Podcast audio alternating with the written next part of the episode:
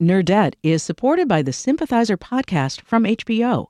Join host Philip Nguyen in conversation with the cast, crew, and author Viet Thanh Nguyen as they discuss the making of this historic HBO original limited series. Stream new episodes of HBO's The Sympathizer Sundays exclusively on Max, and listen to the Sympathizer podcast wherever you listen to podcasts. Think on your feet for our Fast and Curious 5K, a one of a kind race hosted by WBEZ and the Chicago Sun Times on Saturday, July 27th at Humboldt Park. More info and early bird registration at wbez.org/events. Hello, you're listening to Nerdette from WBEZ in Chicago. I'm Greta Johnson. And I'm Tricia Bobeda. This week we talk with Sarah Mirk. She's the author of a self help book that is actually good. It's called Sex from Scratch. Then we look back at two women behind the creation of the birth control pill with author Jonathan Eig. And then there's homework from the Dan Savage. All that and more this week on Nerdette. Because everybody's a little nerdy about something. Make it snappy, nerd! Nerds! Nerd! You're listening to Nerdette. I'm Tricia Bobeda here with Greta Johnson. This week we're joined by Sarah Mirk. She's the online editor for Bitch Magazine. If you're an OG Nerdette listener, you'll recognize Sarah's name and her voice. We actually talked with her in the early days of Nerdette, in the almost two years since we had her on the show. We apparently have made 100 episodes, and she has written a book. Her book is called Sex from Scratch. Sarah says it came about because she's the kind of person who seeks out books that can be resources for her when she has a problem.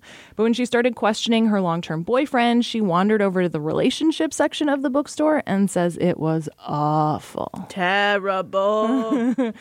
They were all weirdly emotionally manipulative books, you know, like how to get people to like you or how to snag a man. Stuff grounded in old school sexist stereotypes. None of it was helpful. Sarah decided that since there wasn't a book about dating she wanted to read, she had to make one herself. Really, the idea behind it was to talk to people who are older than me and smarter than me and have done more thinking about this than me about um, what they've learned the hard way in relationships and glean all of their knowledge and collect it into a book um, that could really be a resource for people like me who are trying to figure things out. Right. And a lot of what you were trying to figure out is that idea of here you are, you're happily with this guy, but you're kind of terrified at the notion that he's like the only guy that you're ever going to sleep with for the rest of your life. And that was sort of the assumption that you grew up with having, right? Which many of us do. Yeah. The idea of, you know, being young in my early 20s and being like, so is this it? This forever now, huh? my boyfriend Carl, who's featured in the book, and the book's sort of about our relationship and the ups and downs. And he's great. He's really wonderful, really smart, so great. um, but there were things that didn't work in our relationship, you know, and one of those things was sex. We didn't really like having sex with each other, just to put it frankly. Um, and my thinking at the time was like, how important is that? Is that something you know when we line up on all these other big important things like our values and we like hanging out with each other and we have so much fun together like does that really matter? And so the book was a process of sort of trying to figure that out based on talking to about a hundred different people. And yeah tell us a little bit about what different sorts of people you're talking to here. Well, I put out a call to talk to people who I thought would have done some critical thinking about relationships and themselves and would have sort of figured out what they want or at least done a lot of good thinking about that. I put out a call on Tumblr actually hmm. and among my friends to talk to anybody who was in an open relationship, anybody who was genderqueer, people who had a relationship to sex that you don't see represented in pop culture very often, like people who are asexual, as well as a couple other groups of people. And the book really builds around sort of those different types of relationships. So there's a whole chapter on people who have decided that they're never going to have kids and people who've decided that they're never going to get married. And their experiences, regardless of what you decide to do, even if you want to have kids and want to get married, you can learn from their thoughts on the situation, the deep thinking that they've done. Lots of people have told me that they've gotten to the end of the book and they still don't know exactly what they're going to do in their relationships, but that it's helped them really think hard about some big questions that we don't talk about often enough. In a fun way, it does what I think a lot of us rely on mostly fiction for, which is you put yourself in the shoes of someone in a story that's being told by someone else, and then as the story pivots left, right, wherever, you, as you're discovering what a character is going to do, are also deciding would I have done that too? Would I have done something different? And learning from their mistakes instead of having to always learn from your own. I don't know if there's a better place you could do that than with relationships. You should give yourself more tools before you end up in those weird situations feeling like I'm the only person who's ever dealt with this before. Yeah, exactly. You know, and it's, I think when you're trying to figure out what you want to do in your relationship, it can often feel really alone mm. because our definitions of success and the representations of good relationships that we see in our media and pop culture are really limited. Like success on a TV show looks like you're happily married and you're straight and you have kids and you're middle class and uh, you can afford to take vacations sometimes. And so when you're looking around, you're deciding, actually, I think I want to never have kids, and I actually think we should break up, and that would be better for everybody. I can you can think of yourself as a failure, or you can think of yourself as like, am I inventing this? Isn't this something people have done before? And if half of relationships are ending in divorce and then all the ones previous to marriage ended without marriage, then clearly more relationships than not end not with marriage. And that doesn't mean that they were worthless. Right. And I think a really important part of this book is to reflect and say, look, you are not the only person who is doing this. You know, that was something that was really affirming for me during researching the book and that I hope comes through is that people see themselves reflected in it of people who are thinking about the same thing that that you're thinking about, even if it's kind of like the secret or maybe embarrassing stuff that you're not telling anybody about. You know, like if you're thinking about having an open relationship, you are not the only person in the world who is thinking that. You know, there are millions and millions of people who have thought about that and hundreds of thousands of people who have done that and many many who have done that successfully and happily and it's not like a weird or insane idea. I think, too, even if you haven't thought about open relationships, the book helps you know how to talk to people who are. Mm-hmm. Yeah, it helps sort of like broaden your horizons, I hope, and see like, hey, look, here's people doing stuff that you maybe don't know about. And even if you decide not to go down that route, it can still help inform your own relationships as you see that there's a choice there, you know, that you decide like, I think it's great to be monogamous as long as you recognize that there are other options and that's not the only one. And if you're doing that, it should be intentional. And not because it's what you've been told to do for your entire life. Exactly. I think of this as a relationship book for nerds yes, I think so. because it's for people who are intellectually curious and who need some data points behind them. But like you said, when you go to a relationship or a self-help section of a bookstore or, you know, Amazon, most of the things there are like you said, either prescriptive, here are the 10 rules for being happy, or they're just really all about affirming whatever the person wants to believe. So most books if they're about helping someone through a breakup or something like that, they're not really about self-discovery or critical thinking.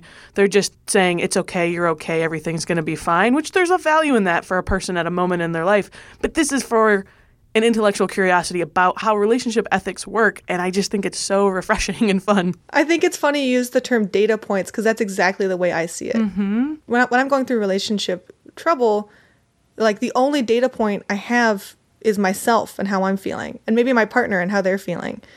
But what I really wanted was more data. You know, I wanted to have a hundred experiences, not just one. And so that's why I talked to so many people to get more data to sort of chart patterns and chart experiences and see what you could make out of all of those points. Because if you're only learning from yourself, you know, you're going to have to do everything on your own instead of being able to learn from what others have gone through. And then also, I think it's funny because I do think of this as a relationship book for nerds. and actually, the way I conceived of it when I first started working on it was as a book that would provide a critical thinking framework for relationships that don't ascribe to religion or tradition. Right. But when you talk about it that way, people are like, "What are you talking about? what, do you mean, what What do you mean a critical thinking framework outside of religion or tradition?" And I'm like, "It's a DIY dating book." And people are like, "Oh, okay." yeah, I think once you explain the title Sex from Scratch, it makes complete sense because it's like, okay, picture that, you know, beyond what you learned from your parents and what you may or may not have learned from religion and societal expectations, what actually do you expect to get out of this stuff? yeah, and that's the idea is that you can often feel like you're making this stuff up on your own and you're doing it sort of without a lot of guideposts. Um, but that your guideposts can be other people and other experiences because we don't have if you don't want to look to the bible and you don't want to look to what your parents did and you don't want to look to tv who do you look to for role models and relationships and hopefully you can look to other people but only if you are willing to talk to them or read about them So, what are some of the main criteria that you've taken away from the book that you hope to ascribe to now? Well, you know, it's funny because there's a lot of dating guidebooks that are really kind of heavy handed and are like, here's what to do. Right. And this book doesn't have that at all. where it's more like here's some big ideas and stuff to think about, which is why I tried to distill some of the advice in the book into sort of slogans that are illustrated throughout the book. Love a good slogan. Exactly. Mm-hmm. so that you can keep those critical thinking slogans in mind, even though they're not like, do this, do that. Here's an algorithm you can use to make the perfect love life. It's here are some good ideas to keep in mind. And one, one of the slogans that hits most closely for me is a phrase be more honest. Mm. And that's something that i've that's illustrated in the book as like a cool little picture i've right at the very beginning. And it's also something that i've written on a sign and pasted to my wall because that's what i try and be is be more honest. When i'm in a situation where i realize i'm not saying something because i think it's going to make somebody else uncomfortable you know i have something i need to tell the, that i should tell the person i'm dating but i don't want to because like i know it'll make him angry or sad or it's just awkward. I'm like, be more honest. Choose the path of more honesty and try and be more honest about that. Yeah, that reminds me of the anecdote. I can't remember who it was who said it, but she was talking about how she was with this guy for a really long time. And even at the very beginning, he had put his arm around her and she thought it felt wrong. Like it just felt weird to her that his arm was around her in this way. But she kept trying to make it work for a really long time. And looking back, it was like, wow, if I had just known in that very moment, the first time he touched me, that it was going to be weird, maybe I wouldn't have gone through all that. exactly. Where, like, it's hard to speak up. Especially, I think that's a gendered thing. I think, especially for women, it's hard to speak up because we're taught and we're socialized to like make others feel good and take care of them emotionally and not cause a fuss. And so a lot of times I'm like, I'm just gonna bite my tongue, not cause a fuss. And now the slogan I try and keep in mind is okay, be more honest. I like it. The one that I think people in relationships struggle with a lot that was uh, something that my dad always said, and it wasn't about uh, romantic relationships, it was about all relationships, was that whenever you're feeling completely frazzled by someone, take a moment. And his slogan was consider the source. Hmm. Just take one step backwards and think about why they're saying what they're saying and why they're saying it the way they're saying it. And suddenly you're doing that critical thinking thing instead of the just emotional thinking. And it solves a lot of problems. And that's why you became a journalist, right? Yeah, Tricia? exactly. Consider the source. Considering the source. that's perfect. Yeah, I think that's really I think that's really good advice. I think another phrase that comes through in the book that I've been thinking about personally is there's a phrase that a writer named Aya De Leon says in the book and she says take up as much space as you want. Yeah, I really loved that. I'm glad you brought that one up. I love that. And that's something that I really have to keep in mind. You know, I wish I was as good of a person as I try to be in the book. You know, I'm like, definitely I should do all these things. But really, it's a constant practice and constant struggle to have better relationship habits and have better communication habits and to untrain myself from all of the sort of ways that you learn to do relationships in our society. And one of those things is to try and take up as much space as I want, which is you know, if I feel like I'm being shut down in a discussion with somebody I'm dating, or if I'm worried about telling them something positive or negative, like I should just focus on trying to take up as much space as I want. And the the the example that Aya De Leon uses in the book is about specifically her partner, I believe, snoring Oh, super yeah. loudly, so loudly that she can't sleep. And she goes, she does all of this sort of like roundabout way to change her life to make it okay that this guy is snoring so loudly, like um, to the point of, you know, buying earplugs and putting them in, and then also stuffing in like cotton balls in her ears, and just like really changing her life and her patterns because of a problem he has. And finally, she gets him to go to the doctor, and it turns out he has sleep apnea and like really needs to get it treated. And that's and that's an example of like how I think, especially as women, we're told like, oh, just like sort of accommodate this, accommodate this, accommodate this, and it would be better. Don't be a nag. exactly. Don't be a nag. Don't be a shrew. Don't be a bitch. And it would be way better for everybody if you just said, hey, you've got a problem. You should deal with it. You have a serious issue like here. if I can't sleep, that's a problem. yep. You know. I talk about this sometimes with some of my family who are in education and this movement towards individualized education in public schools is I think a good thing of recognizing that 30 kids aren't all at the same place and aren't going to experience something the same way and the more differentiation we can do the better And so we're trying to do these things for kids like individualized education plans, IEPs. And I always sort of think about what's the IEP for my life? Like what is the way mm. I'm constructing my my adult life so that I'm in situations where I can be learning, but that I'm comfortable learning about new things or new people.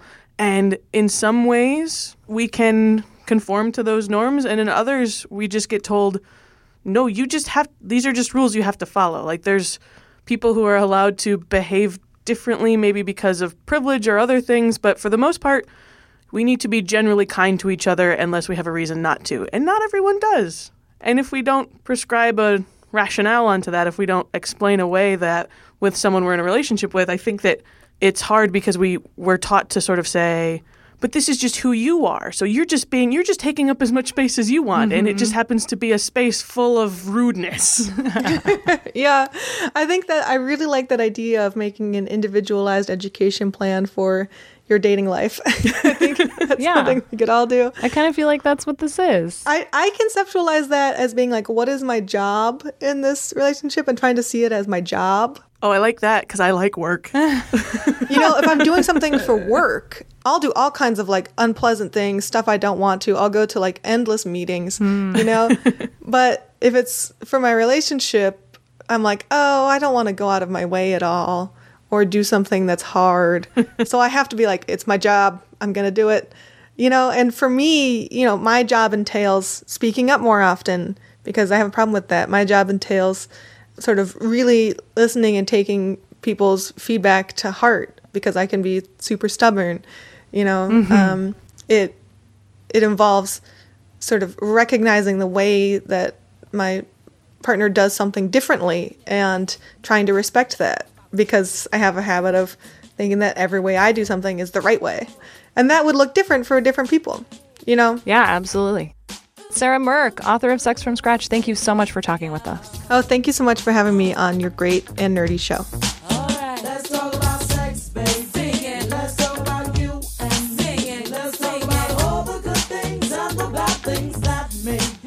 Still to come, the women who helped create the birth control pill and homework from Dan Savage. It's a sexy sexy episode, people.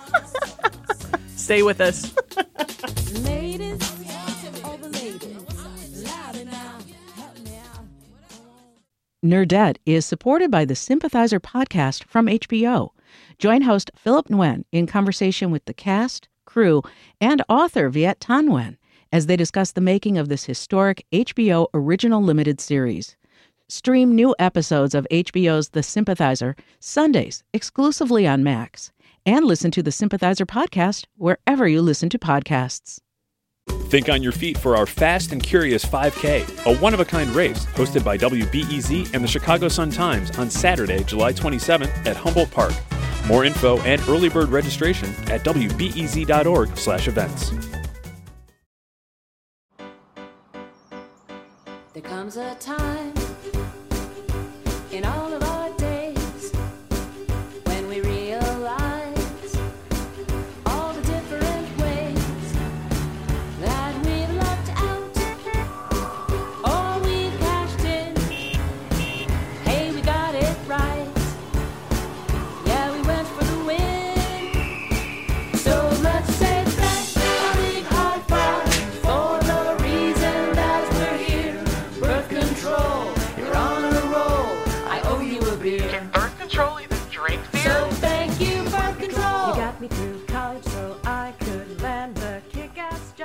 You're listening to Nerdette. Greta and I decided that the Great Lady Nerd of History this week is actually two women.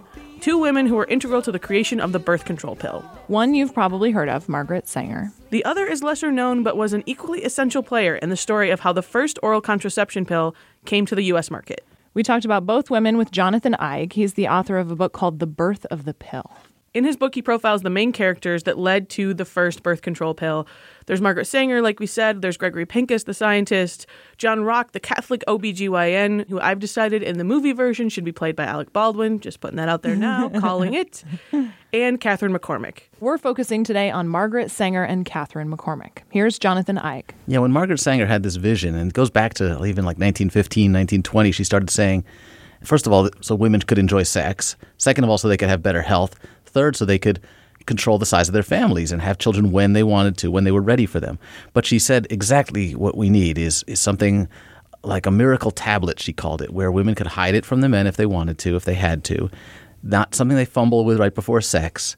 They have to be able to take it every day, and they have to be able to get pregnant when they want to by stopping the use of this miracle tablet. So she had this vision, but the yeah at that point the alternative really was abortion or not having sex. Those were really your only options to control your fertility back then. And so we have the scientist and we have the activist and Margaret Sanger, but neither of them had very deep pockets. So enter a third character in this rebellious journey. Yeah, right. Um, where are you going? How are you going to pay for all this scientific research? Um, Margaret Sanger went to Planned Parenthood, and they weren't sure they wanted to get involved with it. And think about it: it's, it's illegal, and it's going to be very expensive. And you're basically saying that we're going to create a pill for healthy women in the prime of their lives, um, their childbearing ages, and who knows what kind of consequences that might have. It could be, you know, there could be fatalities. So Planned Parenthood is afraid of this. They don't want to risk everything they've built getting involved in something so potentially dangerous.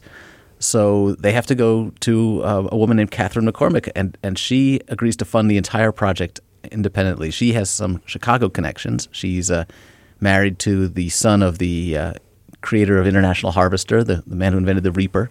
So she's fabulously wealthy. Her husband is dead, and she's got all the money in the world. And she tells Sanger she'll she'll take care of this. She'll fund the entire thing herself. Wow. That's Jonathan Eig, the author of The Birth of the Pill. You can learn more about Margaret Sanger and her sugar mama, Katharine McCormick, by reading this book. We'll have a link to that at nerdettepodcast.com.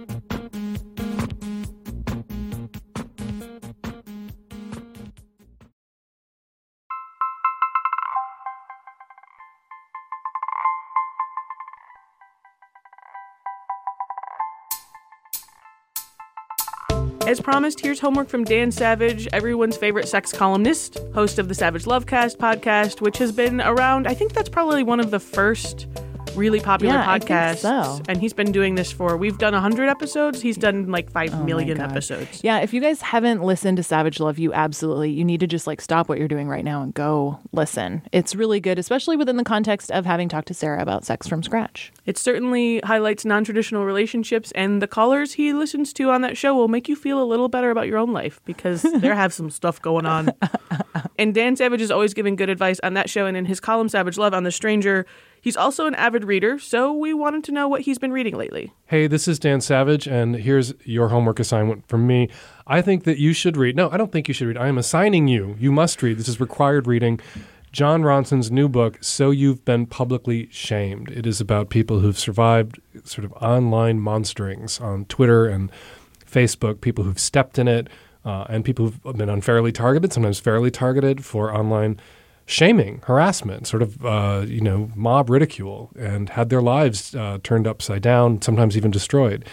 I just read the book. It's amazing. It will change the way you function online. It will change the way you perceive Twitter. It'll change the way you perceive your power. There's a line in the in the book that the snowflake never feels responsible for the avalanche. And after reading uh, the entire book that's wrapped around that idea, that thought, you some now you feel like I feel like I need to take responsibility for my my part in the avalanches that I could help create uh, online on Twitter. So I assign that book to you. So you've been publicly shamed by Jon Ronson. Read it immediately. And speaking of reading, here's a book nerd related nerd confession. Hi, Tricia and Greta. This is Joe Beth from Oklahoma City. I'm calling in with a nerd confession as well as a book recommendation. I was recently reading a book, actually just finished today, um, a book called Swamplandia by Karen Russell, which was fantastic, and I would recommend it to just about anybody. But I accidentally the other day left it at work, and when I got home and realized that, I felt just so off all evening that I didn't have this book that maybe I would want to read it that evening or I always read while I'm eating breakfast so I knew the next day I wouldn't be able to read my book and so I just felt kind of grouchy and cranky and um, when I got back to work the next day and was reunited I just felt immediately better. And then along with that having just finished this book I just feel feel kind of off. Like I just I need a new book to kind of fill that void and um, yeah, so that's my nerd confession is apparently I get really cranky when I don't have a good book to read. Thanks so much for the show. I love it and you guys keep up the good work. Joe Beth, book withdrawal is real. I am here to tell you. This is why I actually ended up bringing Sex from Scratch with me to a White Sox game last week. Tricia. you did.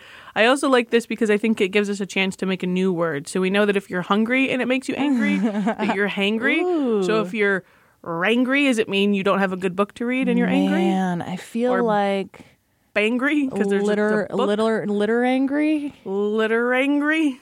It's in there somewhere. Help us out, guys. Tweet at us if you have a good word for when you're cranky because you don't have a good book to read. I'm still going with litter angry. I think that's my litter favorite we angry. came up with. Yeah, that's pretty. I think it's pretty good. I just call that like morose in general. But yes, the other thing about Swamplandia specifically, Tricia, is that that is why Seth is named Seth, my cat. Your monster. My monster, which is oddly, actually horribly fitting because the Seths in Swamplandia are crocodiles. I think if there was a crocodile in our apartment, it would bite me less. I wonder if they're And actually alligators. I always get them mixed up. But yeah, essentially, I named the cat after a monster, and the cat turned into a monster. So that's my fault. So be careful, parents. be careful. If you name your children Seth or they will bite you. monster. In any case, Joe Beth, thank you so much for that nerd confession. You may have noticed how beautiful it sounded. That is because Joe Beth recorded herself on her smartphone and then emailed us the audio file. It is super easy. Try it out. Send us an email of your nerd confession at nerdettepodcast at gmail.com. Or, of course, you can call us and leave a voicemail 312 600 5638. But however you send it, what we need is your nerd confession. Yes, call us 312 600 5638. Tell us about when you were at your nerdiest, everything from epic fails to humble brags welcome. We want to hear about when your extreme enthusiasm for something or someone else's had a memorable result. Or suggest a great lady nerd of history for us to profile, or just call to say hi. We really love hearing from you.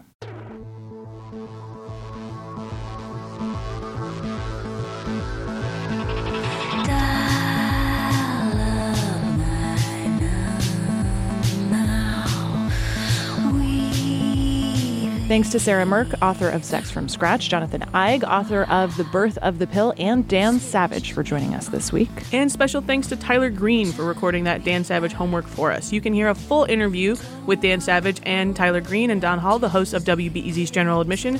We'll put a link to that at nerdettepodcast.com. Coming up next week on Nerdette, we talk with Jessica Hopper. She's the senior editor at Pitchfork and the author of the first collection of criticism by a living female rock critic.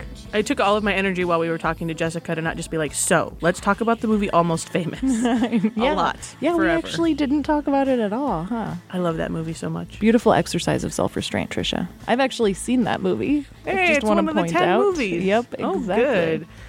Wow. The show is produced by us, Tricia Bobeda and Greta Johnson. I was just thinking about how this is number 101 and it just blew my mind a little. 101 nerdettes. Oh my god, that's too many nerdettes. No, that's just enough. It's just enough. Until next week when there will need to be more. more. we couldn't do the show without help from WBEZ's Joe DeCeault and his squire Brad Helm. You can find links to all of the things, including sign up thingies for our weekly email newsletter at nerdettepodcast.com. You can listen to us wherever you are because you already are, but we would love it if you took the plunge and subscribed on iTunes, Stitcher, SoundCloud, wherever you're listening. We share links to things we love on Facebook, which you can see if you like us there. We're on Twitter at Nerdette Podcast, and now that Game of Thrones is over, we can still keep talking about it, but should we all start watching a new show together? I don't know. When does Doctor Who come back? I have been catching up finally on Orphan Black and loving it. You're missing out, Tricia. You gotta, gotta I gotta catch up. Gotta catch up. You can also find us on Instagram. We're at Nerd Podcast. That's where I write little pocket-sized book reviews. Chicago Public Media creates award winning content about the issues that affect nerds like you. Mm-hmm. More information is available at chicagopublicmedia.org. Throw us some stars and write a review if you're feeling generous. Like the excellent, I just want to point out this isn't in all caps, Mega Matt MT did on iTunes. Meg Matt. I think this is Meg and Matt, and they live in Montana. That's my guess. Oh, you're right. I added an A because I wanted it to be like, like a Mega. Yeah, Mega no, Matt, no, that's cool. Laundromat, Mega Matt. In any case, they describe being nerdy as a fun affliction, which I feel really good about. There's one other way you can help Nerdette. If you're a nerd with a business or you work for one and you want to get your message heard by Nerdette listeners, you can underwrite this show. Email nerdettepodcast at gmail.com to learn more about sponsorship opportunities. Our theme music is New Old Toys by Poddington Bear. Do your homework. Do your homework! Nerdette is supported by the Sympathizer podcast from HBO. Join host Philip Nguyen in conversation with the cast, crew, and author Viet Thanh Nguyen as they discuss the making of this historic HBO original limited series. Stream new episodes of HBO's The Sympathizer Sundays exclusively on Max and listen to the Sympathizer podcast wherever you listen to podcasts.